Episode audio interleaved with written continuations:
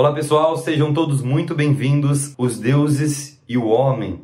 Nós vamos comentar aí cada personalidade dos deuses gregos e fazer uma relação com a personalidade com os arquetipos masculinos que existem hoje na sociedade. E eu queria passar a palavra à doutora Mabel Cristina Dias, que vai introduzir o tema a todos vocês.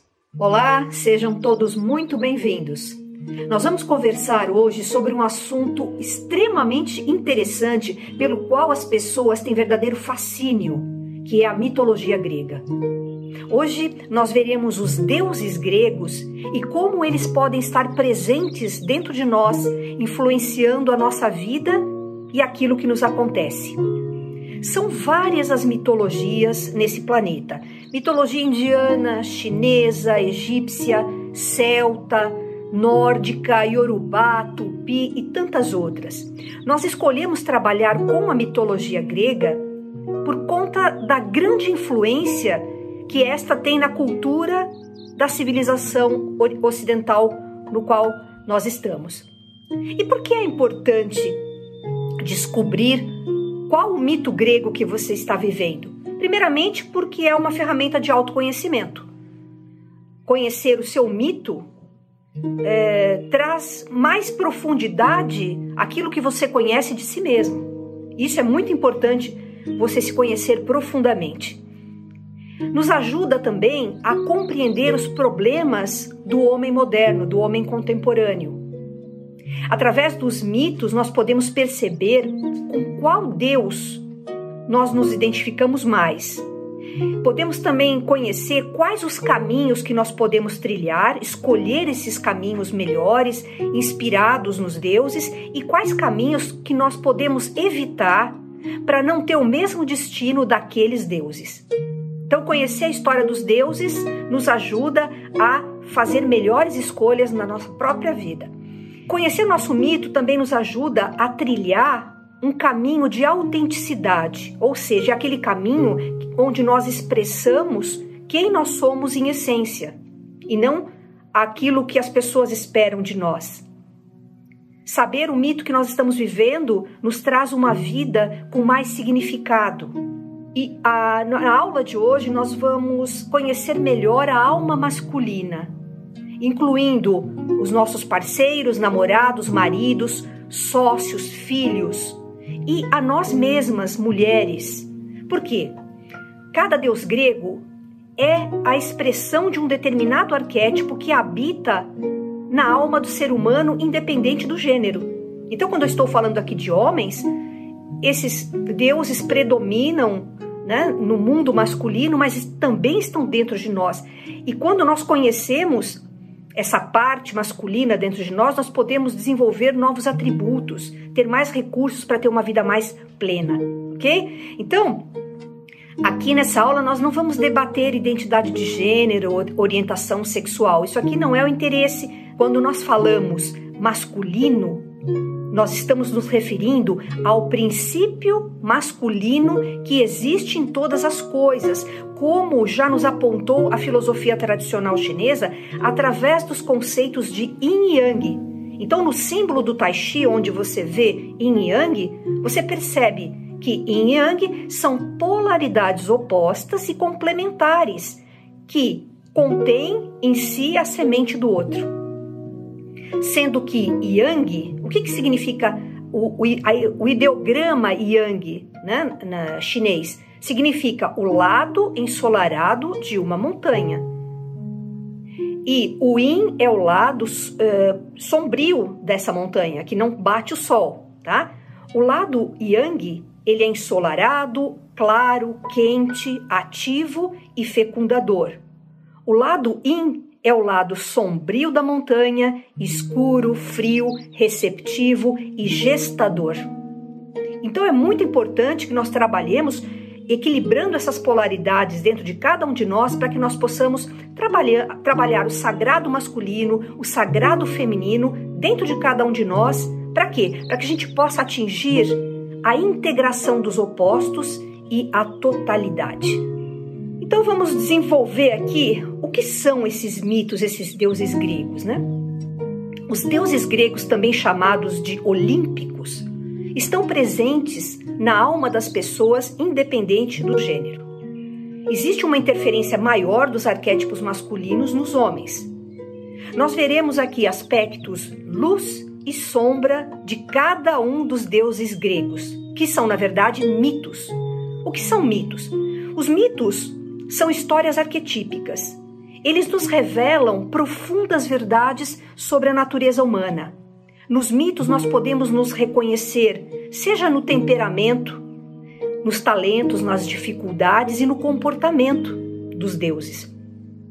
Nos mitos, nós encontramos uma oportunidade muito grande para refletir sobre a nossa própria vida e trilhar caminhos diferentes daqueles destinados aos personagens, aos deuses. Os mitos, então, servem como espelhos onde nós podemos mirar a nossa realidade para que nós possamos transformá-la para melhor. E essa transformação da nossa realidade para melhor depende de que a gente olhe para as questões do nosso mundo interior, depende de que nós elaboremos o que nos aconteceu na vida, o que está nos acontecendo na vida, e que nós possamos transcender o que nos acontece na realidade material através do símbolo. E o que é um símbolo? O símbolo é uma imagem cujo sentido designa outro objeto ou uma qualidade pela relação de semelhança entre eles. A gente pode chamar, também chamar de alegoria, de metáfora. Um símbolo ele não tem um significado só. Nós sempre podemos encontrar num símbolo algo novo e por isso o símbolo consegue atravessar o tempo e surgir em diferentes povos e lugares deste planeta. Então, o símbolo é a manifestação a encarnação de forças arquetípicas. O que são arquétipos? Quem nos acompanha já deve conhecer é, sobre arquétipos, mas para quem está chegando agora, arquétipos são padrões universais que existem na mente coletiva. Eles são consciências que organizam a nossa experiência. Eles são padrões que estão latentes ao longo dos dos milênios, tá? E estão presentes em todos os lugares do mundo. Os arquétipos moldam a nossa forma de perceber o mundo, de ser, de agir no mundo. Portanto, eles moldam o nosso comportamento. Os arquétipos eles estão contidos na mente universal, no inconsciente coletivo que Jung denominou. E esse inconsciente coletivo ele é compartilhado por to toda a humanidade. É um saber mesmo que inconsciente, que todos têm sobre tudo o que aconteceu com a humanidade. Então, mitos são histórias arquetípicas. Os deuses são arquétipos personalizados que estão incorporados em determinados personagens, ok? Quando a gente fala aqui de arquétipos ativados, nós estamos falando que são aqueles arquétipos que têm mais energia, que estão mais desenvolvidos em nós. Então, quando nós queremos ativar algum arquétipo, nós precisamos colocar energia, atenção, força vital neles e desenvolvê-los em nós. Os arquétipos são predisposições que nós temos, mas eles não são rótulos. Quando nós desenvolvemos aqui a mitologia grega, nós não estamos querendo rotular nenhuma pessoa. Por quê? Os arquétipos não são algo estático, que se manifesta sempre igual em todas as pessoas. Não, eles se manifestam de formas diferentes conforme cada pessoa. Por exemplo, existe o arquétipo do pai, que é a ideia perfeita do que é um pai, mas esse arquétipo será vivido de formas diferentes conforme cada pessoa, pois cada pessoa é um universo diferente. Portanto, a vivência, a expressão de um arquétipo é a soma do padrão, que é o arquétipo, mais a individualidade do ser. E aí ele se expressa de uma maneira criativa, diferente. Então não estamos rotulando ninguém. Na cultura patriarcal que nós vivemos, existe uma pressão da família e até da sociedade para que os meninos tenham uma determinada, um determinado comportamento e uma performance. O O menino, o jovem, o homem que cresce e se adequa a essa demanda da sociedade, da família, aquilo que esperam dele, se, ele, se isso que esperam dele estiver em sintonia com o arquétipo que ele está vivendo, com as forças interiores que ele vive, esse homem ganha energia e ele se realiza. Mas se aquilo que esperam dele não estiver em sintonia com o seu arquétipo, tudo vai ficar mais difícil. Esse homem pode até ter sucesso, mas às custas da sua alma. Ele vai ter sofrimento psicológico e até doenças físicas. Por quê? Porque é, esse embate de ser o que ele não é o tempo inteiro faz com que ele perca energia, perca vitalidade. E ainda pode haver uma pressão extra para que o homem tenha mais sucesso que o próprio pai. Então, o pai não teve sucesso, ele fica encarregado de viver o sucesso que o pai não teve. Ou também ele pode ter que é, apresentar menos sucesso, já que o pai é um homem muito poderoso, então ele não pode entrar em confronto com o pai, em disputa com o pai. Imagina essa pressão na cabeça das pessoas. A verdade é que um homem que está desalinhado com o seu mito, com o seu arquétipo regente, ele até pode ter sucesso, mas para ele a vida, tudo perde sentido. Nós vamos falar aqui das forças arquetípicas que são mais predominantes nos homens. Nós também vamos falar daquelas que ele se identifica mais naturalmente, quais forças ele tentou ser e não conseguiu, que é essa que a sociedade faz pressão, e quais as forças que ele rejeitou. Tá? Mas aqui a, a ideia é mostrar as forças mais predominantes em cada deus. E aí você pode ir ouvindo a gente é, relatar esses deuses e ver, anotando aí no seu, no seu caderninho, aqueles, é, aquelas características de cada um deles que são mais fortes em você. Lembrando que no ser humano essas forças não são fixas, tá? Elas podem mudar ao longo da vida. E é interessante não só descobrir qual o padrão arquetípico que nós estamos vivendo, mas também da gente pensar na ativação de outras forças arquetípicas, outros mitos, para que a gente possa ter equilíbrio equilíbrio na nossa visão de mundo, na nossa forma de agir, de se comportar e, consequentemente, nos resultados que nós vamos ter. Então, quanto mais diversidade, mais criatividade para a gente levar a vida. Os Deuses e o Homem, de Jim Shinoda Bolen uma nova psicologia da vida e dos amores masculinos. Essa é a fonte bibliográfica e eu convido vocês depois a explorarem, é um excelente livro. Então, pessoal, nós precisamos descobrir e viver o nosso mito.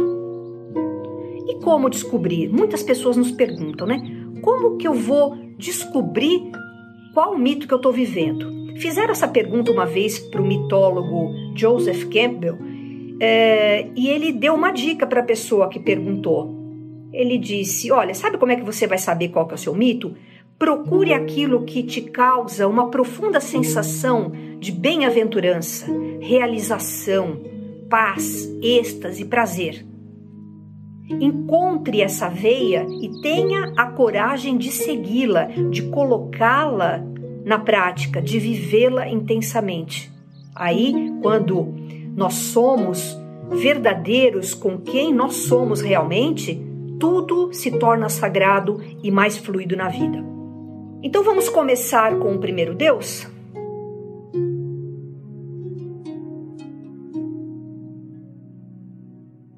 Vamos começar com Zeus, o maior dos deuses olímpicos. Zeus é o deus do céu, o reino da vontade e do poder. Qual é o mito? Qual é a história?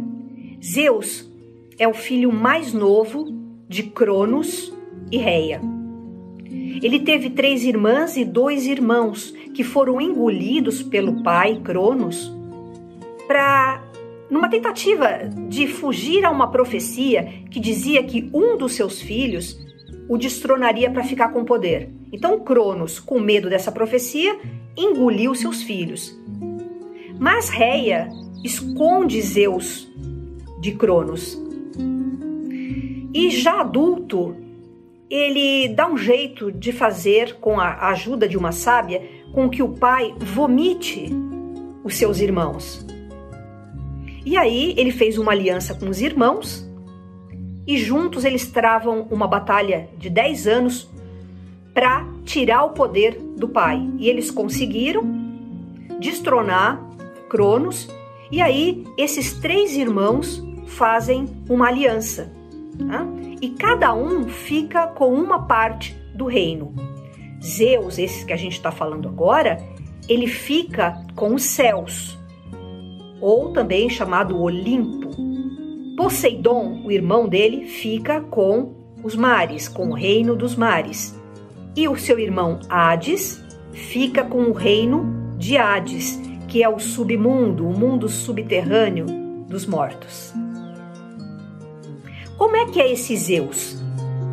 Zeus, você já pode perceber, desde pequeno ele já tinha a ideia de destronar o pai, ele fez alianças, portanto, desde cedo ele é um estrategista.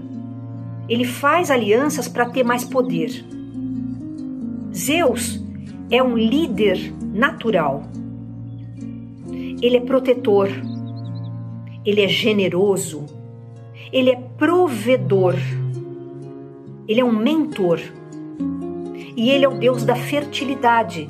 Ele, como é o Deus mais poderoso, ele tenta obter novos territórios, crescer no domínio de novos territórios e para isso ele precisa jogar as suas sementes. E nesse campo da, do relacionamento também.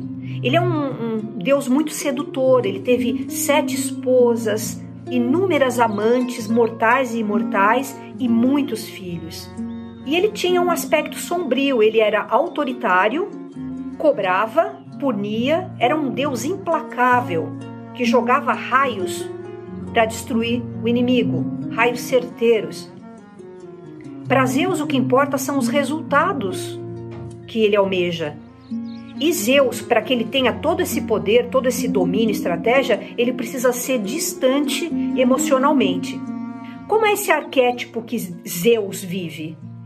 Uh, Zeus vive o arquétipo do rei, daquele rei que é poderoso, que gosta de autoridade, que procura sempre mais territórios para dominar, aquele que tem uma ação decisiva. Nos dias de hoje, é, nós podemos ver este padrão nos CEOs de grandes empresas. São aqueles líderes que precisam ter grande visão e uma consciência dos pequenos detalhes também, mas precisa ser estrategista. Podemos ver esse padrão nos empreendedores, que preferem ter o negócio próprio do que ser empregado. E vemos esse padrão também em políticos, porque para os políticos é muito importante a aliança que eles fazem. E a meta de Zeus é crescimento constante. Você conhece alguém assim, que se comporte desta maneira? Quais são os símbolos? Nós já falamos de símbolos, né? Quais são os símbolos do, do, do Zeus? Primeiro é a águia. Lembra? Nós falamos que ele tem visão de longo alcance, é estrategista, assim como a águia enxerga de longe a sua presa. E além da águia, o raio. O raio é uma demonstração de força bem direcionada a um alvo, também significa a punição do Deus e o seu poder de fogo, a sua capacidade de realização. Zeus representa a nossa mente consciente, racional, que sabe o que quer, sabe onde quer chegar e o que importa é chegar lá. Você já pode ver Zeus num bebê. É aquele bebê que demonstra aquela vontade própria, é, que briga pelas coisas que ele quer, que gosta de criar o seu mundo, ele tem o exército dele, o castelinho dele, os seus brinquedinhos, ele tem todo um reino no qual ele brinca, ele cria, ele constrói um reino, reino ali. No adolescente, nós vemos aquele jovem que é autoconfiante, que é objetivo, focado nos resultados, é o líder né, da, do centro acadêmico, é o jogador é, o atleta, o melhor atleta que tem a escola, é o namorador, aquele que fica com as meninas mais interessantes, né? Ele é muito namorador ele é um jovem inteligente, mas ele é um jovem que é distante emocionalmente, assim como Zeus. E é aquele jovem que gosta de empreender desde cedo. Como é que é Zeus com as mulheres? Bom, Zeus é um sedutor e sedutor estrategista. Ele ele percebe quem ele quer atingir, quem ele quer conquistar e ele faz o que é preciso para chegar naquela conquista. E ele usa do poder e do dinheiro que ele tem como uma arma de sedução. Normalmente ele procura para se relacionar a alguém com o mesmo nível social que ele e ele não espera que o outro, que a outra o ame. Não, ele não se interessa por falar dos próprios sentimentos, ele quer é, que a, a pessoa que está com ele faça o que ele espera dela. Que seja cuidar do lar, cuidar dos filhos. E não pode incomodá-lo com coisinhas menores, com assuntos menores e muito menos discutir relação. Isso para ele é perda de tempo total. Né? Agora, se o homem Zeus ele trabalha alguns outros arquétipos compensadores, então nós poderemos ter um, um Zeus que tem paixão e romance na relação. Na sexualidade, ele é o macho alfa, é o líder e ele intimida outros homens. Mas ele não é um bom amante. Por quê? Porque ele é distante emocionalmente. Às vezes ele pode ser um pouco agressivo, sedutor demais e ele vê a outra como uma conquista. Até no casamento. Né? É, pode ter casamento arranjado, Uh, se a mulher tem amantes, ele procura destruir os amantes, porque ele é possessivo. No casamento, ele está interessado não na afetividade em primeiro lugar, mas sim na criação de alianças. Ele faz uma aliança com a esposa para consolidar a sua força, o seu reino. Né? Então ele procura mulheres mais submissas, para não haver embate. Então ele é um namorador por excelência, porque ele precisa expandir a sua semente por todo o território. Mas ele vai lá, conquista aquela pessoa e depois ele retorna, porque o foco dele é o trabalho e não a afetividade. Ele valoriza muito a família, porque para ele a família faz parte das suas conquistas, do seu território, do seu poder. Com outros homens, ele faz bons negócios, ele é uma pessoa política, ele faz alianças no momento adequado. Como é que é ser filho de um homem assim? Muitas vezes o filho tem necessidade de dar continuidade ao que o pai fez ou até ampliar o que ele fez. Então isso às vezes pode ser uma pressão para o filho. Mas o Zeus, ele é um pai que é mentor, ele organiza a carreira, a vida do filho mas ele pode ser controlador e autoritário também. O filho preferido para um homem Zeus é aquele que sabe se controlar emocionalmente, assim como ele, e que tem ânsia de poder. Para quê? Para que ele amplie os seus os horizontes uh, do seu pai, né? E ele vai ser um companheiro de negócios ou da política. São aquelas famílias de é, pessoas que vão passando o negócio de pai para filho, ou então famílias de políticos que vão passando é, o bastão para frente. Não importa se menino ou menina, o perfil do filho de Zeus tem que ser assim. Tem que ser o companheiro. É, é um pai que orienta os filhos, mas ele fica com a última palavra. Ele ouve todo mundo, mas fica com a última palavra. Isso pode ser um pouco frustrante para os filhos, né? Na meia idade, ele chega ao auge e ele pode se sentir um pouco desmotivado, até ter uma depressão. E é muito comum que ele sofra ataques do coração, principalmente quando lá na frente, às vezes a, a esposa abandona, os filhos vão embora, porque ele é uma pessoa muito poderosa, distante emocionalmente. Então, quando ele perde parte do seu reinado, ele pode sofrer ataques cardíacos. Tá? Mas isso pode ser visto como uma, uma boa oportunidade que o self, a essência dele, traz para que ele repense a sua vida. Tá? Quais são as dificuldades, então, do, do homem Zeus? É, é um cara muito racional, distante emocionalmente, ele não se abala pela compaixão e ele tem uma personalidade narcísica que pede aplauso. Ele gosta de ter autoridade, ele se acha superior e ele tem interesse por tudo que é útil. Se não é útil, ele não se interessa. Né? O que importa para ele são os resultados. O grande problema dele é essa briga pelo poder eterno pode gerar uma paranoia lá na frente. Paranoia é um medo irracional de ser atingido por alguém, de alguém usurpar o seu poder. Né? Ele também pode ter conflitos com esposas ciumentas. Se ele casar com uma mulher tipo Hera, que era a esposa principal de, de Zeus, ele pode ter grandes embates por conta de ele ser um sedutor e ela ciumenta. Então aí tem uma relação bem conflituosa. Como é que Zeus pode superar as suas dificuldades? Eh, como nós vimos aqui, as qualidades do homem Zeus são muito poderosas, mas é preciso que, para que ele tenha uma vida plena, é preciso que ele ative outros arquétipos em si também, tá? Para que ele tenha mais recursos de ter uma vida mais equilibrada, mais feliz. Primeira coisa, ele precisa reconhecer que tem algo errado com seu modo de ser.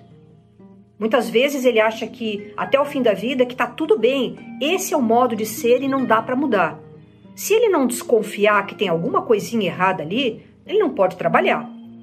E para isso ele precisa fazer, tomar contato com seus sentimentos, principalmente para não infartar, porque aquele homem que represa seus sentimentos, joga concreto em cima, acaba tendo um infarto.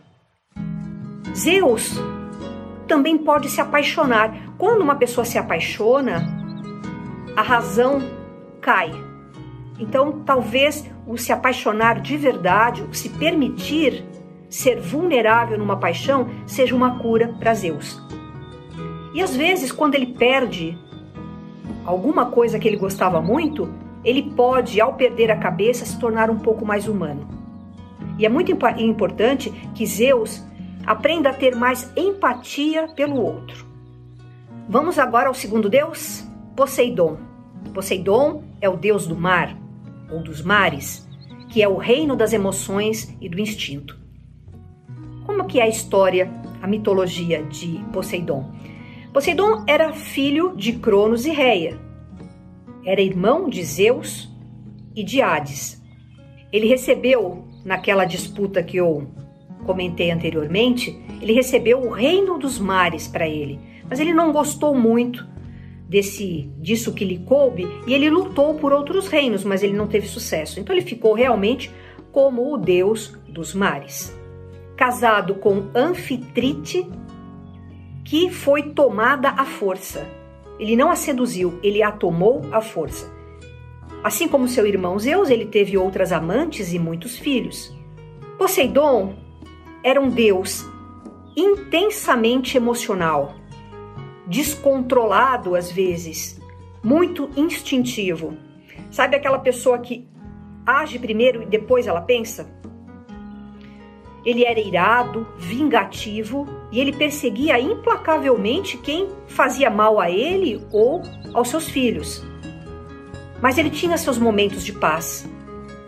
E as virtudes de Poseidon é, era que ele era muito espontâneo ele não media as coisas para falar, ele é espontâneo e muito sincero, que são qualidades é, bem desejáveis nos dias de hoje. Qual é o arquétipo que Poseidon vive? Ele é o arquétipo do mergulhador de águas profundas. Nessas águas profundas é que nós encontramos a turbulência emocional, a ira, a raiva, a vontade de vingança, principalmente quando nós represamos as nossas emoções. Se nós damos vazão às nossas emoções assim que elas surgem, não há represamento. Portanto, não vai ter sede de vingança, não vai ter aquele, aquela explosão de raiva. Ele vive o domínio da beleza e da profundidade. O mar é belo, profundo, e nesse mar nós podemos fazer uma relação com o mundo das emoções, que não é algo que é valorizado na sociedade patriarcal de hoje, né? Então, nós vemos esse arquétipo nos poetas, nos dramaturgos e nos terapeutas, que são aqueles que precisam se aprofundar nas suas emoções e na emoção dos seus clientes, dos seus pacientes. Ele vive o arquétipo do rei. Ele quer ser alguém importante. Ele trava lutas para ter mais domínio, mais território. Mas Poseidon não é estratégico como Zeus é. E ele é muito destemperado. Então, o Poseidon, ele simboliza o nosso inconsciente. Zeus era o consciente, o intelecto, a razão. Já Poseidon, ele é o nosso inconsciente, as nossas emoções. Quais são os símbolos de Poseidon?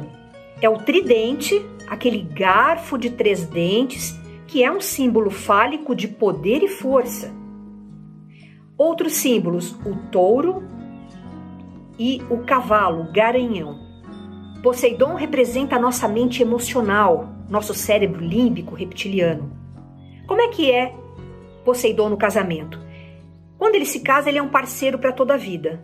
Ele pode passar sobre os sentimentos da mulher e dos filhos. Ele é um cara muito ciumento e vingativo.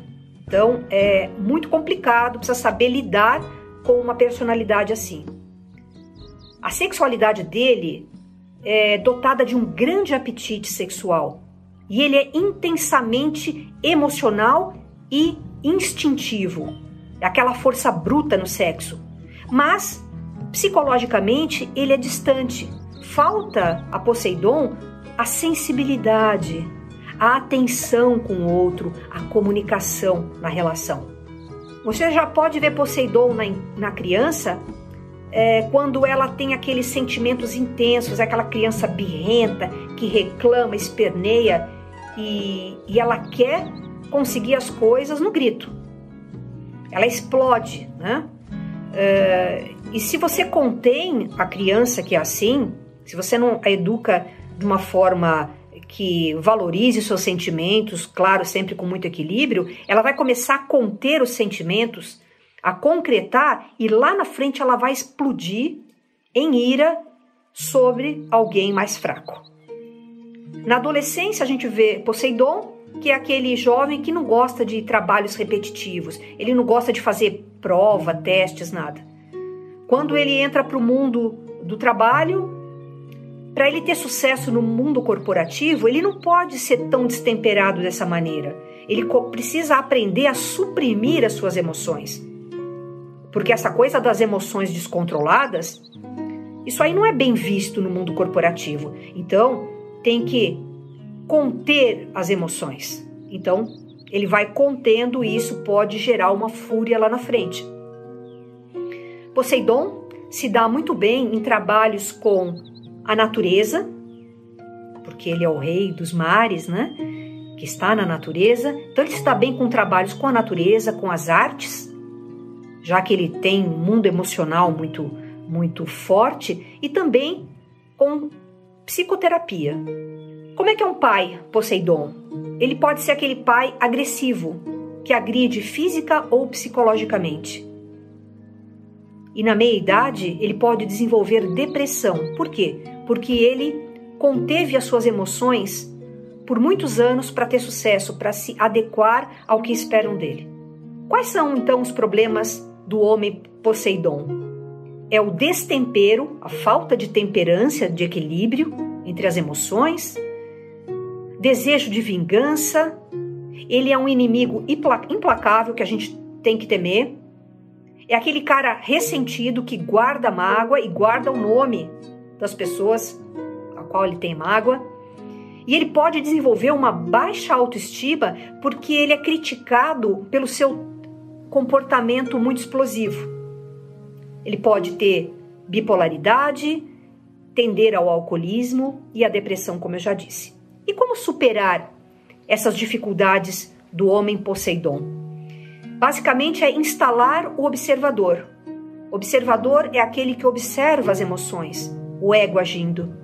Todos nós temos esse observador dentro de nós. É, basta você se perceber como você está agindo, reagindo às coisas. Quando você começa a perceber, O seu comportamento, quem está observando é o observador. É uma instância psicológica acima do ego, que faz, que reage de uma forma condicionada. Então, é preciso começar a se observar para não explodir, soltar a necessidade de dominar tudo e todos, trabalhar o equilíbrio das emoções, principalmente pensando nas consequências dos seus atos. E uma forma legal de trabalhar essas dificuldades é através da manifestação artística, trabalhando as sombras de forma criativa nas artes. Isso é muito importante, é um papel incrível das artes. Vamos agora ao terceiro Deus do Olimpo, Hades, Deus do mundo inferior, reino das almas e do inconsciente. Como é a história dele? Ele é filho de Cronos e Reia, irmão de Zeus e Poseidon, e ele recebeu o reino do mundo inferior, também chamado de Hades, onde ele recebe a alma dos mortos e ele faz o encaminhamento para o destino final dessas almas. No reino de Hades existem diferentes mundos, desde o mundo dos céus até o do inferno. Ele pode encaminhar as pessoas as almas para renascerem com o esquecimento da sua vida anterior. Então, ele, esse aí, Hades, é o reino do pós-vida ou do entre-vidas. Mas ele não é o Deus da morte, esse é Thanatos. Ele é o Deus de Hades, do mundo das almas. Ele raptou Perséfone, trouxe Perséfone para seu mundo raptada, ou seja, não foi porque ela quis, foi um rapto, foi algo forçado, e ele deu a ela algumas sementes de romã. E quando ela ingeriu essas sementes de romã, ela pôde permanecer metade do tempo no mundo superior e metade do tempo no mundo inferior junto com ele. Ela se transformou na deusa do mundo inferior. Hades não teve filhos e ele só saiu do seu reino duas vezes. Ele ficava sempre no seu reino, recluso. E qual que é o arquétipo que Hades vive? Ele vive também um arquétipo do rei. É aquele rei que se isola no seu mundo, sem se importar com o mundo exterior. Ele não se importa com o mundo exterior nem fisicamente, nem exteriormente da forma mental. Então, fisicamente e mentalmente, ele é um cara que vive no seu mundo bem recluso. Ele é um cara tímido, que passa invisível socialmente, ninguém vê ele nas festas, ele está sempre quieto num canto, as pessoas não o percebem. Ele é muito recatado, calado, introspectivo. E ele é um sujeito que tem muito contato com o seu mundo interno. E isso faz falta à sociedade patriarcal, que as pessoas tenham contato com o seu mundo interno. Aí fora exigem que as pessoas sejam extrovertidas. Quando tem alguém introvertido, essa pessoa sofre. Hades é aquele sujeito que fica em si mesmado. Ele não tem apegos, ele não se preocupa com o sucesso, ele é um cara pacato. E ele é um bom conselheiro, já que ele olha para dentro ele tem essa visão do mundo interior.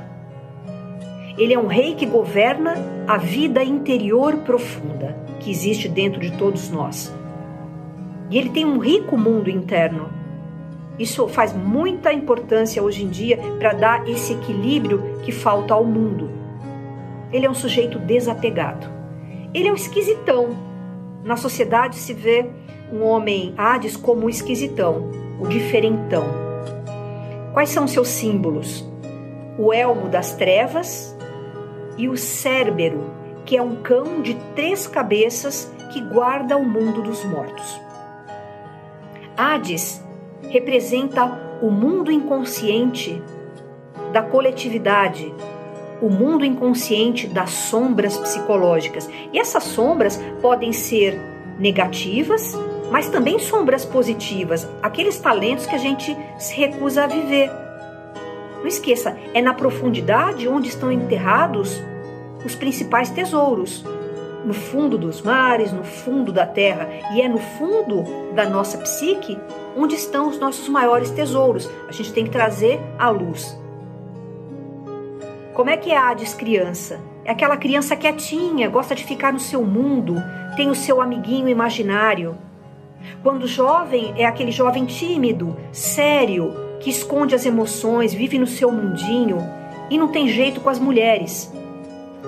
É aquele cara que tem poucos amigos, muito poucos amigos. Quando ele casa, ele é um, pode ser um amante muito sensível. A mulher é, gosta da sensibilidade no relacionamento que ele tem. E a mulher e os filhos no casamento fazem uma ponte entre ele, entre aquele mundo recluso dele e o mundo exterior. Então, os filhos e a mulher fazem uma ponte entre esses dois mundos. Inclusive, a esposa interpreta o pai para os filhos. Ele é tão calado que muitas vezes a mãe tem que explicar o pai para os filhos. O grande problema de estar junto com uma pessoa como essa é que ele te enrede no mundo dele. E aí você também fica introvertida, perdida na, na falta de contato com o mundo externo. Então tem que ter muito equilíbrio. É, a pessoa que vive com Hades pode ter problemas pela ausência emocional dele, né? é, de uma aridez emocional. Ele vive o mundo interno, né? mas ele tem dificuldade de se relacionar. Hades ele pode viver um amor platônico à distância ou ser celibatário. Ele pode também sofrer de problemas com a sua autoestima, porque não ninguém é visto com bons olhos nessa sociedade alguém que é quietão, que não fala, que é, não aparece, que não se mostra. Como é que é ele no trabalho? A ele falta ambição, falta comunicação, poder de comunicação com os outros. Ele tem poucos amigos no trabalho. Ele é o diferentão. Ah, o que não é bem visto na, nessa sociedade uh, capitalista, patriarcal, industrial, corporativa no qual nós estamos vivendo. Quais são os problemas do homem Hades? Dificuldade de construir a sua persona. O que é persona? É a máscara social que você usa para se expor para o mundo. Normalmente nós somos de uma determinada maneira, mas dependendo do ambiente ou no geral, nós criamos uma máscara que nós colocamos para nos apresentar ao mundo. É aquela primeira impressão que tem da gente. Os problemas dele também passam pela aridez emocional, pela reclusão, pela solidão, pela falta de presença, de brilho. Às vezes ele pode fugir da realidade, ficar no seu mundo e escapar da realidade. Pode ir para depressão, distúrbios do sono e uma personalidade esquizoide. E como superar as dificuldades de Hades? Desenvolvendo uma persona, criando uma máscara social aos poucos uma máscara no qual ele possa interagir com as outras pessoas, para ele se tornar mais visível no mundo. Muitas vezes, quando ele encontra uma mulher receptiva a ele, com quem ele possa compartilhar o seu mundo, ela faz essa ponte para o mundo externo, então ele aparece mais socialmente. Ele tem esse contato com o exterior através dela. E é muito importante ele se abrir para o mundo exterior. Um pouco, pelo menos para ter um certo equilíbrio. Nós vimos aqui os três deuses. Agora nós vamos ver outros personagens gregos. Nós vamos começar agora com Apolo. Apolo é o filho favorito. Ele é o deus do sol, das artes, da música, da profecia e do manejo do arco e da flecha. Apolo filho, é filho de Zeus com Leto e é irmão gêmeo de Ártemis. O filho dele, um dos filhos famosos, é Asclépio, deus grego da medicina. Bom, quem é Apolo? Apolo é o filho do papai, o bom menino. Ele cumpre a vontade do pai. É aquele sujeito racional e que é brilhante para o mundo exterior. Ele tem brilho próprio.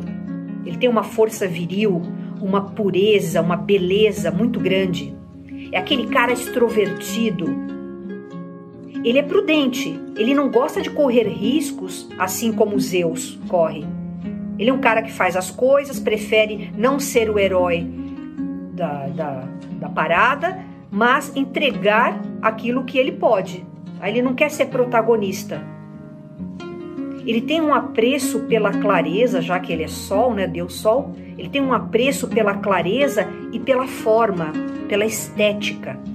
Apolo é aquele que observa e age à distância.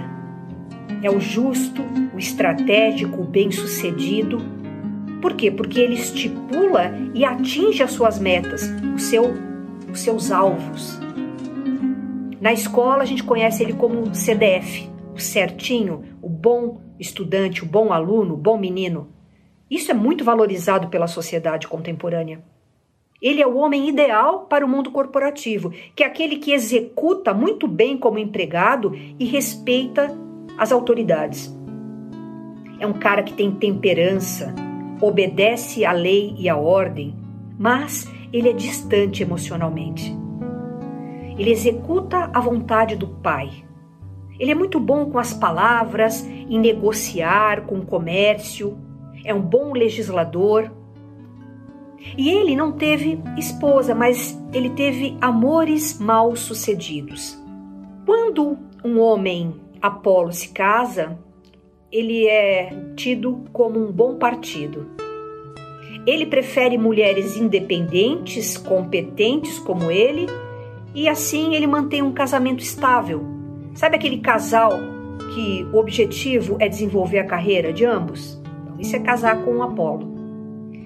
Nesse casamento falta paixão, se não houver outros arquétipos envolvidos, é um casamento sem paixão, sem profundidade emocional. E como é ser filho de Apolo? Bom, o Apolo é um pai justo, ele é bom ou neutro, mas ele é distante emocionalmente. Quando eu falo distante emocionalmente, para um filho, o que, que é? É aquele pai que não vem é, e abraça, e beija, e coloca no colo. O afeto dele é mais frio, mais reservado. Quais são os símbolos de Apolo? O arco, ele é um arqueiro. A lira, que é um instrumento musical, ele é o deus da música, da música que traz harmonia. Música clássica, por exemplo. E o outro símbolo dele é a coroa de louros, Quais são os problemas de um homem Apolo? Bom, ele é muito mental, ok? Tem distanciamento emocional do outro.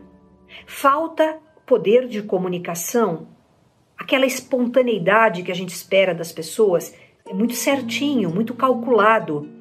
Ele tem dificuldade com a intimidade, então isso pode ser um problema no casamento, nas amizades. Ele é arrogante porque ele sabe do poder dele, da beleza dele. Ele chega a ser narcisista e ele tem uma certa falta de compaixão com o inimigo. Quando ele tem que punir, ele pune sem dó. E como superar as dificuldades do homem Apolo?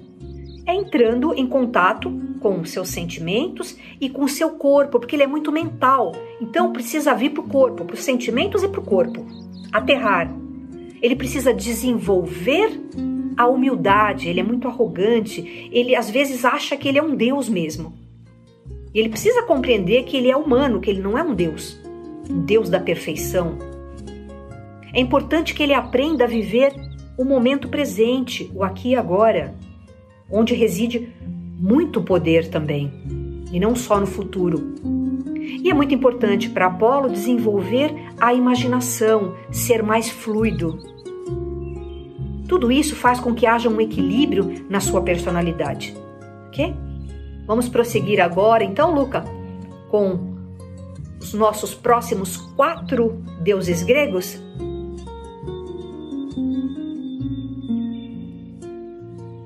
Bom, pessoal, então agora a gente vai falar sobre mais quatro deuses gregos com os quais você pode se identificar. Eu quero começar conversando sobre Hermes.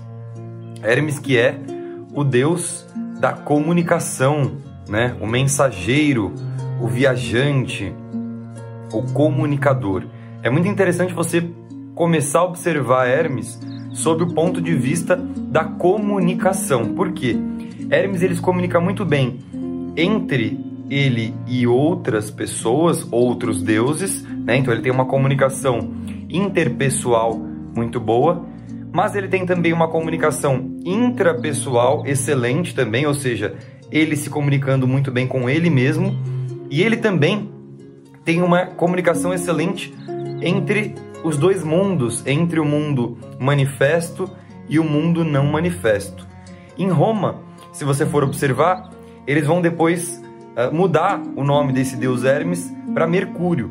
E Mercúrio na alquimia é justamente esse elemento da comunicação. Não sei se você uh, já teve um aqueles termômetros de mercúrio em casa, você percebe que ele é um material muito volátil, né? Ele é um material alquímico, ele é matéria-prima da alquimia. E Hermes é essa matéria-prima da alquimia. Ele é um agente transformador. Ele consegue transformar as coisas com muita facilidade. Né? Então ele é primariamente o Deus mensageiro.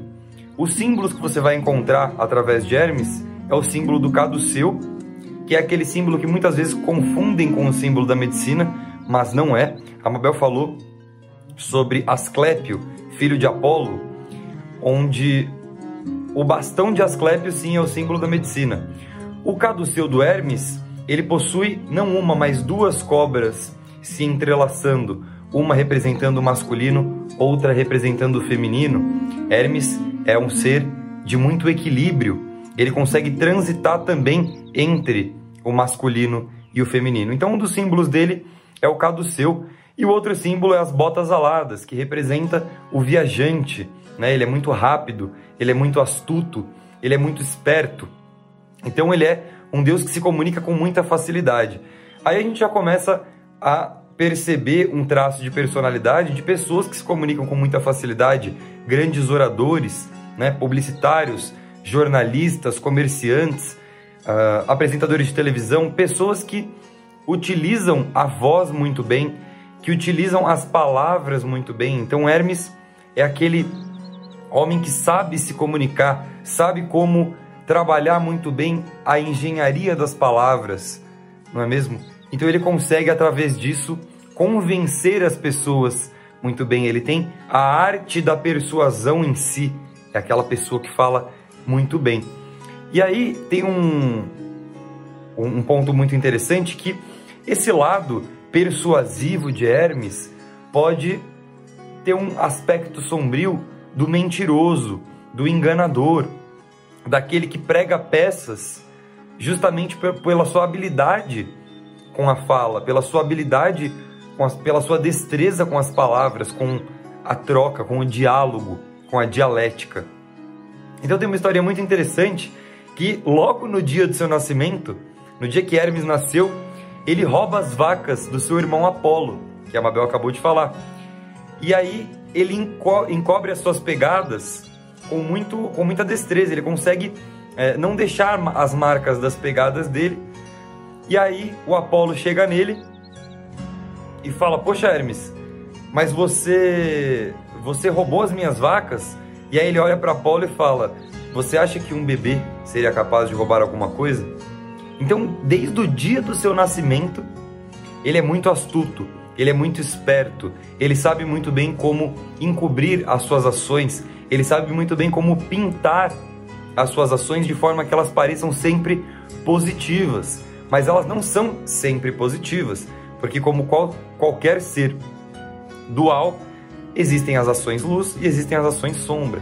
Então, um aspecto que tem que se tomar muito cuidado de uma pessoa que é muito Hermes, ou seja, que sabe falar muito bem, que sabe se colocar muito bem, que sabe convencer muito bem as pessoas, é de não acabar se tornando um homem mentiroso, um homem que fala mais do que faz, né? Um homem que, que pinta até mesmo as suas ações negativas como algo positivo, como se tudo que ele tivesse fazendo está certo, porque ele consegue apresentar muito bem. Então, homens Hermes vão saber apresentar muito bem as suas ideias. E o Hermes tem também essa ideia da alquimia, né? Ele é o pai da alquimia, porque o Hermes é um arquétipo que promove transformação. O objetivo da alquimia é transformar o chumbo em ouro, o chumbo da ignorância no ouro da sabedoria. Hermes é muito sábio, né? Você vai encontrar depois Hermes através do hermetismo com a alcunha de Hermes Trismegistus, o três vezes sábio. Então, ele é capaz de transformar toda a ignorância em sabedoria. Hermes também é capaz de resgatar a criança interior, é aquele ser que tem a oportunidade de resgatar essa criança interior. E você vai encontrar isso também na mitologia dele, onde diz que Hermes resgatou o bebê Dionísio pelo menos duas vezes, salvando a sua vida. Então, esse processo simbólico dele resgatar o bebê Dionísio é simplesmente uma alegoria para mostrar que ele tem esse poder de resgate da criança. Então ele consegue resgatar a criança interior, ele consegue recuperar a inocência da infância. Hermes é um grande iniciador, tanto alquimista quanto iniciador. É um ser que tem muita facilidade em começar novas coisas, que tem muita energia para começar novas tarefas, novos projetos. Ele tem essa energia primordial. A grande dificuldade de Hermes é manter a constância nas coisas que ele começa, continuar tudo aquilo que ele começou e concluir tudo aquilo que ele começou. Porque o homem Hermes tem um pensamento muito rápido. Né? Ele tem uma ideia aqui, dá dois minutos e já tem uma outra ideia. Ele vai transitando entre várias ideias e muitas vezes acaba não concluindo aquilo que ele começou. Então, esse já é um toque para as pessoas de Hermes também resgatarem um pouco de Apolo, né? Desta linearidade, de conseguir seguir um pouco mais pela razão e não tanto pela emoção, concluir um pouco as coisas que começa. Isso é uma virtude apolínea que os homens de Hermes podem buscar dentro de si para atingirem o equilíbrio. Bom, como eu disse, Hermes já começa a pregar peças no primeiro dia de nascimento, então ele é um homem muito precoce. Então a criança de Hermes é aquela criança que se desenvolve primeiro do que todas as outras. É a primeira que começa a falar, é a primeira que começa a andar, é a primeira que começa a explorar o mundo, que começa a ter sede do mundo e querer explorar cada vez mais a vida. E aprende as coisas muito fácil. E não só aprende, como tem facilidade de transmitir tudo aquilo que aprendeu. Já quando chega na adolescência, Hermes tem uma grande dificuldade de seguir as regras da sociedade. É um ser que acredita que o outro está sempre errado e ele está sempre certo, porque ele é mais inteligente, ele é mais esperto, ele é mais, mais sagaz. Então ele tem dificuldade em seguir normas, em permitir que outra pessoa saiba mais do que ele, em permitir que outra pessoa crie uma regra da qual ele precisa seguir. Então nessa adolescência começa essa dificuldade, né? E Hermes é um ser que só vai ter sucesso no trabalho se ele fizer algum trabalho que o fascina que estimula a sua criatividade, que estimula a sua comunicação, a sua troca. Hermes precisa se comunicar.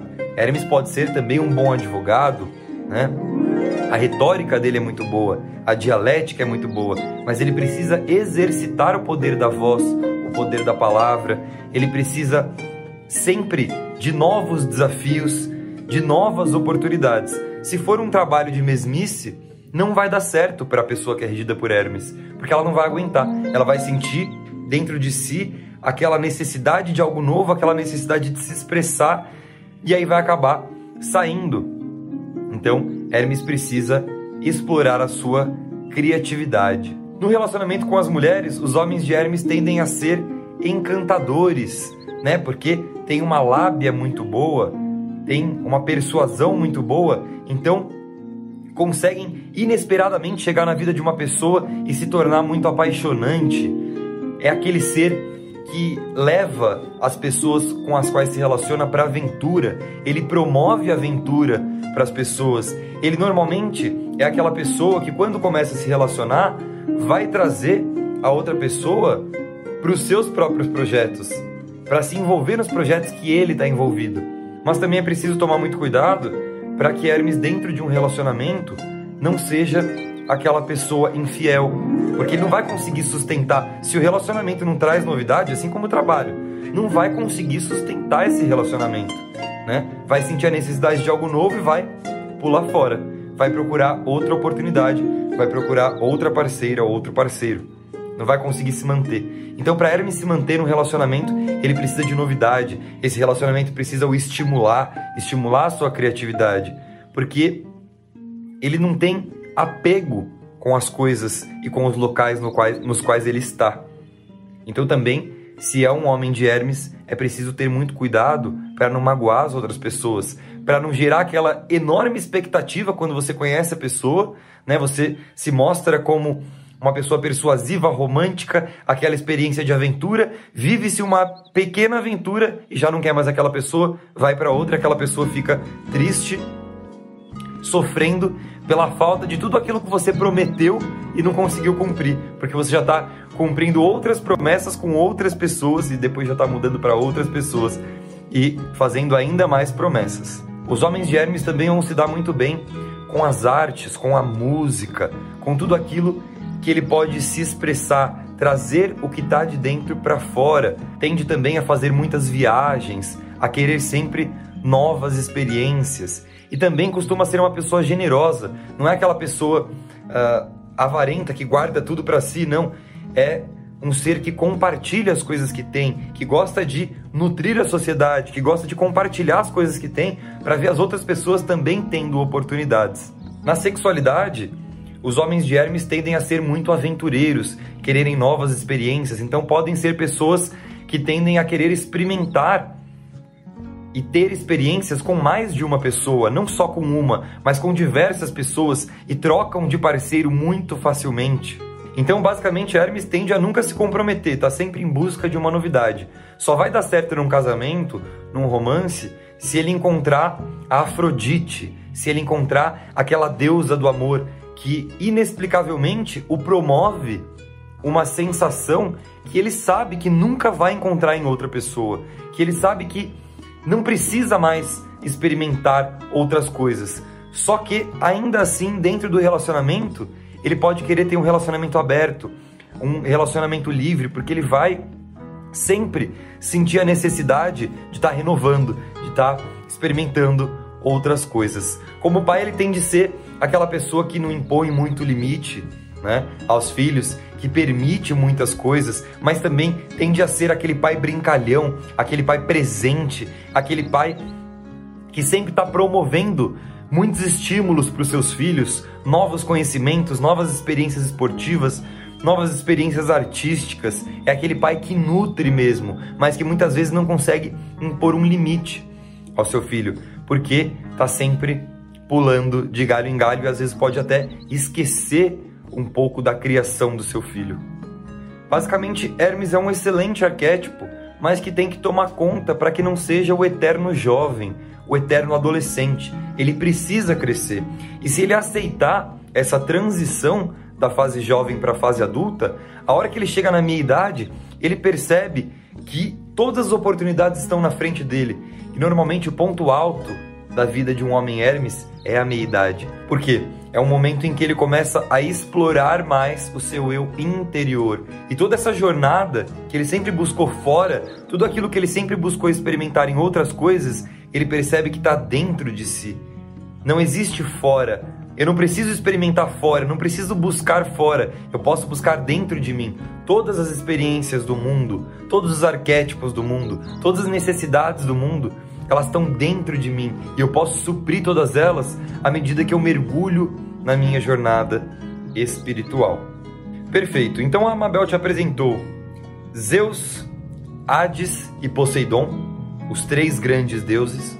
Depois ela entrou no primeiro filho de Zeus, o filho mais querido, Apolo. E agora eu falei para você sobre Hermes, outro filho querido de Zeus. A partir de agora nós vamos entrar num Deus que é completamente renegado pelo seu pai Zeus, que é o deus Ares. Ares é o deus da guerra, é o deus da ação, o deus da atividade, o deus da luta, da coragem, do instinto, né? E o símbolo do deus Ares é o símbolo da lança, porque ele é o deus da guerra. A lança é um símbolo fálico que representa essa ação, esse furar, introduzir, penetrar, agir, partir de dentro para fora, colocar tudo o que tem dentro para fora. Ares é o deus da guerra, então os homens de Ares tendem a ser homens muito corporais, de força física, que estão sempre fazendo academia, que estão fazendo lutas, buscando artes marciais e sempre ativos através do seu corpo, pois é através do corpo que se expressam. Ares se expressa sempre através da força física e do corpo. Normalmente são homens explosivos que têm a animosidade muito alta, né? que têm um senso de proteção com quem está perto e que se alguém invade esse senso de proteção, eles tendem a atacar, tendem a guerrear. Os homens de Ares também tendem a criar comunidades de amigos. Então aquele grupo dos jogadores de futebol, né, o futebolzinho uh, de final de semana com os amigos, ou então uh, corridas, ou então uh, lutas. Homens de Ares são ativos, eles usam o corpo para se expressar. Esse é o principal ponto. Se expressam pelo físico. Normalmente tendem a ser homens também apaixonados, explosivos. Isso tanto na vida pessoal, quanto no trabalho, quanto nos relacionamentos. Né? Dentro do trabalho, o homem de Ares tende a, tende a ser muito explosivo, aquela pessoa que não leva desaforo para casa. Então, é uma pessoa que pode ter dificuldade no mundo atual. Esse mundo que impõe regras, limites, retidão, né? Ele tem dificuldade de ser mandado por outra pessoa. E se essa outra pessoa, além de exceder, abusar de poder com ele, for agressiva, ele responde com extrema agressividade. Ele responde com uma explosão de animosidade, com uma explosão de raiva, e aí ele pode acabar agredindo outra pessoa, seja verbalmente, seja fisicamente.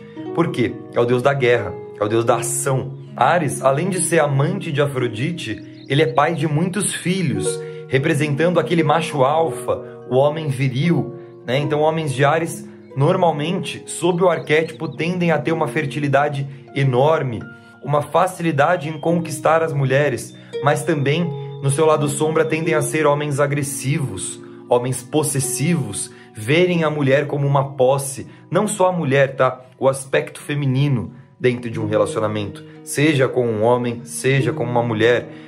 Ares, quando se relaciona, tende a ser possessivo e agressivo. Então, essa explosão de agressões às mulheres são de homens que estão sob esse arquétipo de Ares. Então, o homem que está sob esse arquétipo precisa tomar muito cuidado com a explosão. Ele precisa trabalhar um pouco mais o seu lado intuitivo, o seu lado pacífico, receptivo, ouvir mais, se permitir estar errado, né? Porque Ares não está errado nunca. Ares está certo sempre. A opinião dele é muito forte. Né? É muito difícil você conversar com um homem de Ares, porque ele sempre vai dizer que a opinião dele está certa e a sua está errada. Não existe argumento. Existe o argumento errado e existe o meu argumento que está certo. Esse é o homem de Ares, ele não ouve os outros. É diferente de Hermes. Hermes sabe muito bem ouvir as outras pessoas quando precisa ser ouvido e utilizar tudo que a pessoa disse a favor dele mesmo na comunicação e convencer através da persuasão. Ares não, ele convence através do cansaço. Ele é aquela pessoa que não muda de opinião por nada, aquela pessoa agressiva, ranzinza, que não muda as suas ideias, que não larga os seus ideais. O homem de Ares normalmente tem de ser uma pessoa muito determinada, uma pessoa que parte em busca dos seus ideais e não larga o osso até conquistar. Os homens de Ares também tendem a ter um relacionamento sexual muito próspero, muito ativo, né? Tendem a ter muitos filhos, porque são fogo. Ares e Afrodite, quando se juntam, promovem uma reação alquímica muito poderosa, muito forte. Então eles tendem na cama a serem poderosos, ativos, agressivos, tomando sempre cuidado para essa agressividade não se tornar uma lesão ao próximo. Porém, Ares tem uma relação muito complexa com seu pai. Normalmente os homens de Ares têm uma relação complexa com seu pai, de afastamento, né? Zeus não gosta muito de Ares. Zeus renega Ares porque ele tem medo que Ares queira competir com ele, né? Tirar o seu trono. Então ele acaba renegando, acaba deixando de lado. Então os homens de, Ares normalmente tendem a ser abandonados pelos seus pais, tendem a não ser reconhecido, reconhecidos, perdão, pelos seus pais. E aí eles acabam a reproduzir exatamente todas as sombras do seu pai Zeus. Então, justamente pela ausência do arquétipo paterno, por ser renegado pelo arquétipo paterno, ele vai ter as sombras do homem agressivo, mas ele também vai ter aquela necessidade de proteger a sua família, de estar com a família sempre perto de si e não largar, porque ele tem medo de perder aquilo o que já faltou para ele antes. A criança de Ares, ela tende a sofrer algumas dificuldades no colégio, na escola, no começo da vida, porque ela é muito emocional, ela é muito expressiva, ela é muito agressiva. Então, ela coloca sempre o seu corpo à frente, ela está sempre emocionada, ela não segue as regras que foram impostas, ela tende sempre a agredir os seus superiores. Porém, é uma pessoa que tem muita facilidade em se aproximar de tudo aquilo que lhe interessa. Se alguma coisa interessa para o homem de Ares, ele vai correr atrás até conseguir. Vai partir em busca desse objetivo e não vai largar. O menino Ares, como ele sofre abusos do seu pai, ele quando é pai tende a ser um pai agressor também. Então ele tem que tomar cuidado para não agredir o seu filho, seja verbalmente, seja fisicamente, porque ele foi agredido, porque ele teve esse exemplo.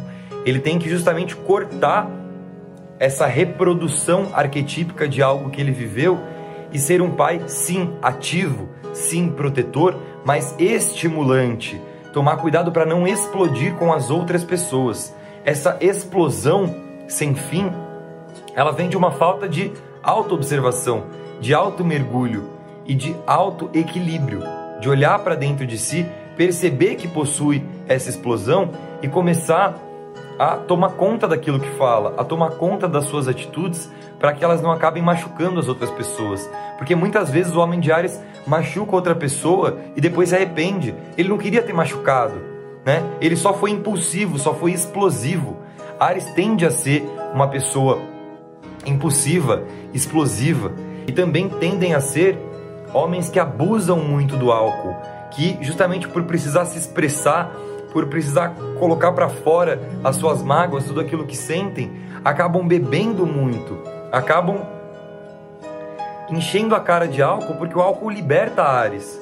O álcool, de forma negativa ou positiva, liberta aquela pessoa, permite que aquela pessoa se, se exploda, consiga é, colocar aquilo que está de dentro para fora. Porque muitas vezes Ares explode porque ele vai guardando, guardando, guardando, guardando, e aí ele solta tudo de uma vez. E aí quando ele bebe, ele sente que ele consegue se desinibir um pouco e consegue soltar um pouco que está dentro dele. Então é preciso tomar muito cuidado com o álcool, porque Ares, enquanto um homem violento, se bebe, tende a ficar ainda mais violento com a sua família, com seus amigos e até com as pessoas que não conhece. Então pode ser aquele homem que arruma muita briga de trânsito, aquela pessoa literalmente que não leva desaforo para casa.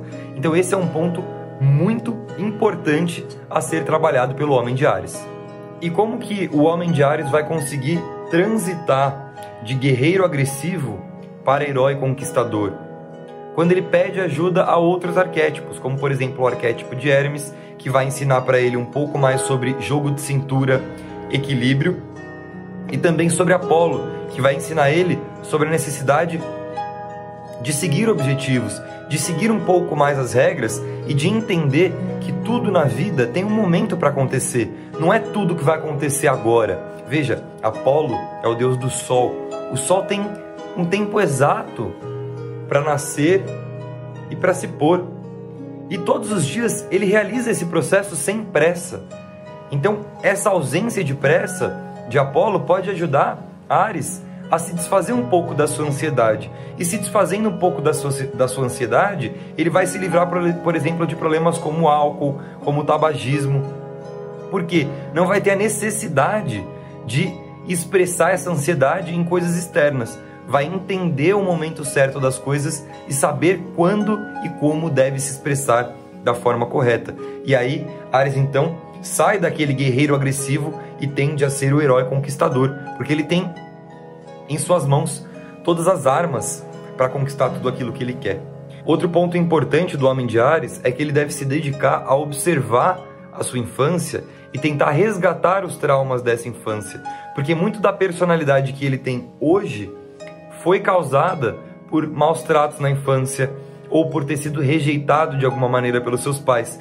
Então, ele deve voltar na infância, rememorar aquelas cenas vividas e perdoar a si mesmo e aos outros, se livrar do peso que ele carrega do trauma da infância. Aí ele vai se tornar uma pessoa menos agressiva, uma pessoa mais equilibrada e vai atingir todos os seus objetivos. Agora vamos falar sobre o deus Hefesto, outro deus renegado pelos seus pais. Hefesto é o deus do fogo, é o deus da forja, aquele deus do artesanato, ele é o grande artesão, ele é aquele que molda os símbolos dos outros deuses, né? Hefesto foi aquele deus que moldou, que criou a carruagem de Apolo para que ele possa viajar do nascente ao poente, como o sol faz. Hefesto criou as botas aladas de Hermes, o caduceu de Hermes. Hefesto também criou os raios de Zeus. Então, Hefesto é aquele deus que é um artesão.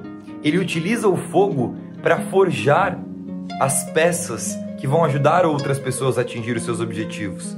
Só que Hefesto, ele começa a sua vida de uma maneira triste, porque ele nasce feio, ele nasce torto, ele nasce aleijado, ele nasce com o pé virado, ele nasce com alguns problemas físicos e com uma aparência física que não é agradável sob o ponto de vista estético grego de beleza. E aí o que, o que acontece? A sua mãe era pega o bebê e joga o bebê do Olimpo para que ele caia na terra. Então ele é rejeitado logo do dia do seu nascimento. Ele não é é, bem quisto pela sua família, porque ele é feio, porque ele não segue os padrões de beleza que um Deus precisava ter. Então ele é uma pessoa muito solitária, tende a ser, né, os homens de Hefesto tendem a ser homens muito solitários, homens que têm alguns traumas de infância e que normalmente não concordam com as coisas que acontecem no mundo, que tomam muito as dores das outras pessoas, né? O homem de Hefesto é aquele homem que vê uma outra pessoa sofrer e sofre pelo sofrimento da outra pessoa. Não que ele vá necessariamente ajudar aquela pessoa, mas muitas vezes ele começa a sofrer só de ver o sofrimento da outra pessoa. Ele toma as dores do mundo para si. E ao tomar as dores do mundo para si, ele se fecha num casulo. Ele se fecha numa bolha que é a sua oficina né? Para que ele possa, através do seu trabalho, se redimir. Então, o homem de Efesto ele se redime através do seu próprio trabalho. É aquele homem solitário que tem dificuldade de relação interpessoal, não tem grupos de amigos como o homem de Ares. Não, ele tem dificuldade de relações interpessoais e ele vai se realizar através do seu trabalho, através dos seus feitos. E ele faz o trabalho com muito amor, com muita vontade e ele espera ser reconhecido na sociedade não por quem ele é, mas por aquilo que ele fez, pelo seu próprio trabalho. Apesar de tudo isso, não é um ser ambicioso. Ele não pretende ser um grande líder de uma corporação como Zeus. Ele sequer combina com esse tipo de trabalho. Ele tem mais a característica daquele trabalho manual, artesanal. Ele cria ferramentas, ele cria coisas úteis para as outras pessoas e espera ser reconhecido por isso.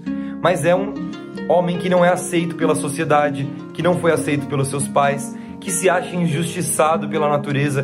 Tudo o que acontece no mundo é contra mim. Todas as pessoas estão contra mim, né? Então ele começa a tomar as dores do mundo para si. E aí ele vai cada vez mais se fechando no seu casulo. Então, o homem de Hefesto tende a ser muito solitário, muito fechado ele consegue se realizar muito pelo seu trabalho, mas ele tem dificuldade de se comunicar. Então, muitas vezes, ele vai ter a dificuldade de vender o seu trabalho. É interessante é, ele se unir com o arquétipo de Hermes, por exemplo, porque o Hermes é o grande vendedor. Então, se o homem de Hefesto tiver um amigo de Hermes, ele vai ter um companheiro para vender os seus artefatos, para vender os seus artesanatos, porque ele por si só não consegue vender, ele não consegue convencer ninguém a nada, porque ele sempre se lamenta. A única expressão dele tá em suas mãos, no feitio, naquilo que ele faz. Outro ponto que pode ajudar muito Hefesto é no momento em que ele encontra uma companheira, um companheiro de vida, que vai fazer essa ponte dele para o mundo, né? essa ponte hermética dele para o mundo. Ele por si só não vai conseguir fazer essa ponte e interagir com o mundo. Ele precisa de uma companheira, ele precisa de um companheiro que vai conseguir acessar ele e aí então comunicar ele com o mundo e também trazer as informações do mundo de forma natural e verdadeira para ele, porque o homem de Hefesto ele também tende a distorcer a realidade através do seu viés emocional. Então ele é um ser muito emotivo, né? E ele percebe muito as coisas através das suas emoções. Então muitas vezes ele está errado, mas ele não acredita que ele está errado. Ele não consegue perceber que está errado. Para ele ele está certo, porque se magoou ele está errado, entendeu? Se algo o feriu, se algo o magoou, aquilo que o magoou está errado e ele está certo. E muitas vezes ele não percebe que ele próprio se permitiu magoar, ele próprio se, pro... se permitiu ser atacado e que na verdade ninguém quis o atacar, mas através desse viés emocional dele, da forma como ele percebe o mundo, ele se afasta cada vez mais do mundo. O homem de Hefesto, ele tende sempre a acreditar que ele é aquele homem que foi traído, né? Então, se ele está dentro de um relacionamento, muitas vezes ele vai fuçar nas mensagens da mulher, fuçar nas mensagens do homem. Ele vai sempre acreditar que ele está sendo traído. Ele sempre parte do pressuposto de que ele está sendo passado para trás. Então, ele vai sempre tentar descobrir se ele está sendo passado para trás porque ele se acha rejeitado, ele se acha colocado de lado. Então, para um homem de Hefesto, ser traído é a pior coisa do mundo se ele está num relacionamento e ele é traído nesse relacionamento, ele tem uma outra ferida narcísica ainda maior do que aquela que ele teve quando ele foi rejeitado enquanto criança. Então, ele não é um homem que vai aceitar a traição, que vai permitir perder algo que ele tem. Isso vai fazer muito mal para ele e aí cada vez mais ele vai se voltar para dentro. Então, Hefesto, os homens de Hefesto têm que tomar muito cuidado com o seu aspecto depressivo, né? Se você é um homem de Efesto, se você se identifica com o que está sendo falado em Efesto, é interessante que você busque ajuda, que você busque contar para o outro o que você está sentindo, porque há uma dificuldade enorme em Efesto em contar para o outro aquilo que ele sente, né? Muitas vezes ele não concorda com algo, mas prefere guardar para si e não coloca para fora. Então é importante que o homem de Hefesto coloque para fora o que está sentindo, para que ele não se envolva numa bola de neve de emoções que pode culminar numa atitude final, numa atitude impensada de retirar a própria vida. Isso é muito importante, né? Então, o homem de Hefesto é aquele homem que deve procurar uma parceira, deve procurar um amigo, deve procurar uma terapeuta, um terapeuta e contar tudo aquilo que sente, né? Não achar que só através do seu feitio, do seu trabalho, dos seus projetos, da sua arte, é que ele vai se redimir. Não, ele precisa colocar para fora, porque ele sempre está colocando muita informação para dentro, muita informa informação para dentro, e tem dificuldade em expressar toda essa informação que ele coloca para dentro. Os homens de Hefesto podem vir a se tornar médicos, enfermeiros, curadores também, porque como ele se sente ferido, ele tem uma motivação interna de curar o próximo. E essa motivação vem da sua própria ferida. Então, os homens de Hefesto podem se tornar psicólogos, psiquiatras, terapeutas, médicos, tudo aquilo que pode curar o outro, porque ele tem essa ferida interna, ele tem essa dor dentro de si que ele precisa expressar.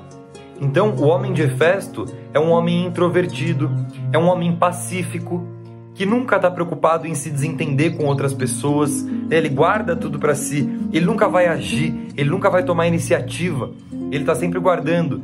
Então ele é um homem pacífico, ele tende a apaziguar situações, porque não gosta de briga, não gosta de desentendimento, porém, ainda assim é um homem muito intenso. Só que essa intensidade é uma intensidade interna, interior, porém um homem de extrema criatividade, um homem muito produtivo, que consegue trazer toda essa intensidade que está dentro de si e colocar para fora através da sua criatividade. Aliás, a criatividade é o único meio através do qual o homem de, Festo consegue se expressar. Então, ele também pode ser um grande artista, um grande músico, que é retraído socialmente, mas que através da sua música, através da sua arte, consegue se expressar e deixar a sua marca no mundo. E ser reconhecido pela marca que deixou. E é justamente pelo reconhecimento dessa marca que ele consegue se libertar dessa, desse fogo interno, dessa intensidade emocional. Para os homens de Efesto, é muito importante trabalhar o seu autoconhecimento, olhar para dentro de si e perceber que se está colocando as emoções na frente de tudo. O homem de Efesto observa o mundo através das suas emoções e já pressupõe uma ferida. Então está sempre na defensiva. Está sempre olhando o mundo como se o mundo tivesse querendo o destruir. E não é assim. Então é muito importante que o homem de Efesto trabalhe as suas próprias emoções. E ele pode aprender a se comunicar melhor, né? Comunicar o que está de dentro para fora, se ele ativar, por exemplo, o arquétipo de Hermes. Ele pode atingir os seus objetivos se ele ativar o arquétipo de Apolo. E também Zeus tem muito a ensinar para ele, a ter essa ambição, né? Então, justamente aquele arquétipo paterno que o renegou é o arquétipo que vai o ajudar a ter mais ambição. O homem de Festo precisa de mais ambição na vida, precisa desenvolver a sua comunicação e precisa observar o mundo sem o viés da sua emoção, do seu sentimento. E aí ele tende a ser um homem muito próspero, porque é, além de muito inteligente, extremamente criativo, extremamente sensível e uma pessoa pacífica, uma pessoa do bem. Bom, e por último, vamos falar sobre o deus Dionísio, o deus do vinho, o deus do êxtase, né? Dionísio é filho de Zeus com uma mortal chamada Semele. E acontece um ponto muito interessante nessa história, porque quando Zeus engravida Semele, Hera, sua mulher, fica com muitos ciúmes, ela fica muito enciumada, ela fica enraivecida que Zeus transou com outra mulher e vai ter um filho. E aí Hera se fantasia de humano, desce na terra e fala para Semele, convence Semele de que Semele, você acredita mesmo que esse homem é Zeus? Que esse homem é o deus dos deuses? Ela, claro, acredito. Não, mas você não deve acreditar. Peça para ele, se ele é Zeus mesmo, lhe mostrar os seus raios. E aí, Semele fica com isso na cabeça quando Zeus aparece, porque ele não aparece como um deus, ele sempre aparece personificado na Terra, né? Como uma, como uma outra pessoa. E aí ela chega nele e fala: Olha, se você é Zeus mesmo, me jura pelo rio Estige de que você vai me mostrar os seus raios. E jurar pelo rio Estige, para os gregos, é um juramento dos maiores que se pode existir. Dos maiores, não, o maior. Não se pode jurar pelo rio Estige e não cumprir. E como Zeus havia prometido, ele então desce como Zeus com seus raios. E aí, a hora que Semele olha para os raios de Zeus, no momento, no exato momento, ela morre carbonizada. E só sobra o seu bebê, que Zeus tira da barriga dela e abre sua própria coxa e coloca o bebê na sua própria coxa para finalizar a gestação. Esse bebê é Dionísio, né? Então, Dionísio representa o duas vezes nascido, aquele que nasceu duas vezes, tá? E é muito importante também, antes da gente conversar sobre Dionísio, fazer um paralelo sobre esse mito, sobre o ponto de que Semele, ao olhar diretamente para o arquétipo, porque antes ela interagia com o arquétipo através de uma personificação, através de um outro ser. Mas quando ela olha diretamente para o arquétipo, o nível de consciência é tão alto, a luz é tão grande que ela morre carbonizada. Ou seja, ela não estava preparada para absorver essa energia. Por isso que os arquétipos não interagem diretamente conosco, nós interagimos com eles através dos mitos, através dos símbolos, né? Porque se a gente fosse interagir diretamente com o arquétipo puro, na essência, a luz seria tão grande, a consciência seria tão forte que nós não aguentaríamos. Então, esse mito explica exatamente sobre esse ponto. E aí Zeus tira Dionísio de sua mãe, que acaba de morrer, e coloca em sua coxa para continuar a gestação. E nisso, Dionísio ganha a vida eterna. Dionísio se transforma num deus. E o fato dele ser duas vezes nascido, né, dele morrer e ter renascido pela coxa de Zeus, tem um paralelo muito interessante com a história de Cristo. E Dionísio, quais são os seus símbolos? É a videira, o vinho e o tirso. O tirso é como se fosse um bastão com uma pinha na ponta. A pinha representa a glândula pineal do ser humano, ou seja, o terceiro olho, aquele ponto de contato entre o mundo físico e o mundo extrafísico. A consciência, a consciência crística. Então, Dionísio carrega o bastão da consciência crística, né? E aí ele se torna então Deus, porém o Deus do êxtase. Dionísio tem muita relação com o vinho, com as festas, com os rituais. Ele fazia muitos rituais, muitas festas com as outras pessoas. Então, ele é um Deus completamente transgressor, ele transgride todas as regras. Né? Se você for ler as histórias de Dionísio, você vai ver que na mitologia romana você encontra ele através de, da alcunha do nome Baco. E aí, se você for um pouco mais a fundo, você vai chegar na palavra bacantes e na palavra bacanal. O que, que são os bacantes e os bacanais? São os grandes rituais em homenagem a Dionísio, com a fartura de muita comida e muita bebida, né? De carne, eles sacrificavam animais para obter a sua carne e também bebiam muito vinho e se embriagavam. Isso também tem uma relação com a ideia cristã do corpo e do vinho você vai ver que as relações são muito parecidas. Então, Dionísio, ele é um deus uh, puro, né, infantil, ele é uma criança quando se torna deus, porém, ele começa a experimentar a vida e ele começa a beber muito, começa a fazer muitas festas, muitos, muitos rituais, muitos bacanais, e isso não é bem visto pela sociedade, não é aceito pela sociedade. Então ele é uma divindade completamente transgressora, mas é uma divindade que carrega muito amor, que carrega muita potência e ele vai se realizar através do sexo. Esse é o ponto de realização de Dionísio. Ele vai se realizar através do êxtase, através da experiência sexual, através da intensidade sexual. Dionísio é aquele menino que se recusa a crescer. Ele quer ficar na adolescência para sempre. Ele quer para sempre frequentar festas, para sempre dançar, para sempre curtir, para sempre brincar e não quer ter a responsabilidade da retidão, a responsabilidade de correr atrás dos seus objetivos, como por exemplo deus Apolo. Então ele é um ser que carrega a consciência crística muito forte, mas que tem dificuldade em expressar essa consciência crística porque se perde um pouco na infância. Ele está tendo atitudes adolescentes, tende a abuso de álcool, tende a abuso de drogas, porque ele sente essa consciência crítica dentro dele, ele precisa expressar essa consciência crítica dentro dele, mas ele acredita que a expressão da consciência crítica são os, os estados alterados de consciência promovidos pelo uso de substâncias. Então ele vai abusar de álcool, vai abusar de drogas.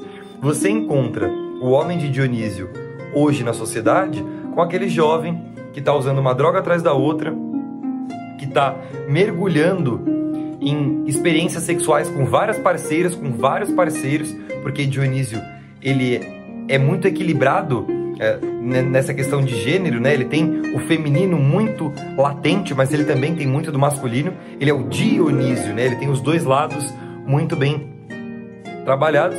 Então ele vai ficar buscando essa consciência crística, ele vai ficar buscando essa experiência mística, essa experiência de transcendência na Terra. Ele não consegue perceber que a experiência da transcendência não está aqui no mundo manifesto, que ele consegue tudo isso sem o uso de drogas, sem o abuso sexual, sem o abuso de substâncias. E por que ele não consegue perceber isso? Porque ele é justamente filho de um Deus com uma mortal. Ele está entre esses dois mundos. Ele está entre a transcendência divina e a manifestação física. Então muitas vezes ele se perde, acaba se tornando aquela eterna criança e acaba abusando de drogas, acaba frequentando rituais onde ele toma substâncias acreditando que ele vai tocar o divino, que ele vai tocar o místico. Então é um ser muito místico. Você consegue perceber isso claramente se você for observar figuras é, como aqueles roqueiros, né? Sexo, drogas e rock and roll. Isso é Dionísio. Na verdade, eles estão buscando uma experiência mística. Se você for observar os Beatles, por exemplo, eles por muito tempo buscaram essa experiência mística através da cultura Hare Krishna e principalmente a figura do George Harrison, né? Que era aquele cara que estava buscando a transcendência, que estava buscando uma experiência além, mas que ainda tinha a necessidade de alterar sua consciência por drogas, alterar a sua consciência através de substâncias e transgredir né? Sem parar, precisa transgredir, não consegue seguir as regras. Então, Dionísio, o arquétipo de Dionísio é aquele homem que tem um vínculo muito grande com o feminino, vai se dar muito melhor com a mãe do que com o pai, vai se dar muito bem com as parceiras, mas que a parceira para ele não é para procriar, não é para construir uma família, é para atingir o êxtase. Como que Dionísio, os homens de Dionísio vão conseguir se dar bem neste plano manifesto sem abusar das substâncias terrenas e sem abusar das relações sexuais, através da meditação e através do Tantra. Com essas duas experiências, ele consegue cada vez mais se tornar sutil, ou seja, cada vez menos precisa da matéria para atingir aquele êxtase, aquela necessidade crística que está dentro dele mesmo. Então, é ser que tem muito vínculo com o feminino, é um, transgressor, é um transgressor muito forte, tende a ser uma pessoa um pouco bipolar, ele tá sempre com os dois polos, transitando entre os dois polos, masculino e feminino, luz e sombra, né? sanidade e loucura. O homem de Dionísio está sempre transitando entre esses dois polos. Ele tem dificuldade de alcançar o seu centro. Ele está sempre, se você pegar a figura de uma cruz, ele está sempre na horizontalidade da cruz. Ele tem dificuldade de se ver, verticalizar. Ele vai conseguir se verticalizar a partir do momento que der vazão um pouco mais ao arquétipo de Hermes dentro de si. Porque Hermes é aquele que se comunica muito bem entre a parte vertical da vida, entre a terra e o plano espiritual. E Dionísio fica um pouco mais preso na dualidade. Então, trabalhar um pouco mais o arquétipo de Hermes é importante para essa pessoa. Mas é uma pessoa que pende muito para o místico, né? Você vai ver isso no movimento hippie. Todas aquelas pessoas do movimento hippie são muito Dionísio. Elas são muito Dionísio, elas estão buscando a transcendência, elas estão buscando a espiritualidade, mas através da matéria, através do físico. Elas estão presas né, no pêndulo, na dualidade. Então, precisa sair dessa dualidade. Bom, o homem de Dionísio é aquele homem que precisa dar muita vazão aos seus instintos, aos seus impulsos, às suas emoções, e aí tende a ser aquela pessoa impulsiva. Então, fazer muita coisa sem pensar, e aí depois acaba se arrependendo ou vendo que não devia ter feito exatamente aquilo. Ele carrega um potencial enorme. Talvez de, todos, de todas as divindades, Dionísio é o que carrega o melhor potencial, porque ele carrega essa semente. Né? Ele carrega a pinha na ponta do seu tirso. Ele carrega a consciência crística dentro de si que está querendo se expressar através dele, mas ele precisa largar o mundo material e atingir de fato a consciência cósmica. Dionísio normalmente tem de ser também o filhinho da mamãe. Né? Ele não tem uma relação muito boa com o pai, mas com a mãe ele é nutrido pela mãe, a mãe está perto dele, a mãe cuida. E quando ele perde a mãe, isso pode ser uma ferida muito grave para Dionísio e pode fazer com que ele caia no álcool e nas drogas. Dionísio também é aquele Dom Juan sedutor, né? Que busca sempre a mulher idealizada, mas nunca encontra. Ele encontra por um dia, busca outra mulher, mulher idealizada. Encontra por um dia, busca outra. Ele está sempre surfando numa enorme insatisfação, achando que não consegue encontrar o ideal, sem perceber que aquele ideal na verdade está dentro dele. Não existe ideal fora. Não existe êxtase fora. O êxtase está dentro. E aí, quando Dionísio consegue perceber o êxtase dentro, aí o Olimpo é só festa. Porque aí sim a consciência crística despertou novamente no ser humano, despertou novamente no homem. E para concluir, eu quero falar um pouquinho mais sobre a relação de Dionísio com as mulheres, os relacionamentos de Dionísio. Né? Por que, que ele consegue ser esse Dom Juan? Por que, que ele consegue despertar essa paixão nas outras pessoas? Porque como ele tem a divindade dentro de si, ele desperta a divindade de cada mulher. E cada mulher que se põe ao lado dele se sente uma deusa, porque ele nutre essa mulher como se ela fosse, na verdade, uma deusa. Só que, na verdade, ele não está querendo casar com essa mulher. Ele está querendo casar com a mãe dele. Ele está buscando nessa mulher a figura materna. Então, para Dionísio atingir o êxtase, para Dionísio atingir o Cristo, para Dionísio atingir a libertação, a chave, a resposta está na relação dele com a mãe dele. Está em aceitar essa separação da criança com a mãe. Ele é uma eterna criança porque não aceita essa separação corpórea, somática do filho com a mãe. Ele precisa entender que exata participação mística que ele teve dentro do útero da mãe dele, que o nutria, que o dava amor, que o dava carinho, ele precisa descobrir essa participação mística com o ambiente, com o universo. E aí, quando ele descobre essa participação mística, ele finalmente se liberta. Então, é um arquétipo muito bonito e que se vê muitos homens vivendo esse arquétipo e desperdiçando suas vidas por não conseguir encontrar o êxtase dentro de si próprio. Eu espero que a aula de hoje ajude essas pessoas a se libertar e resolver esse conflito infantil que há dentro de si.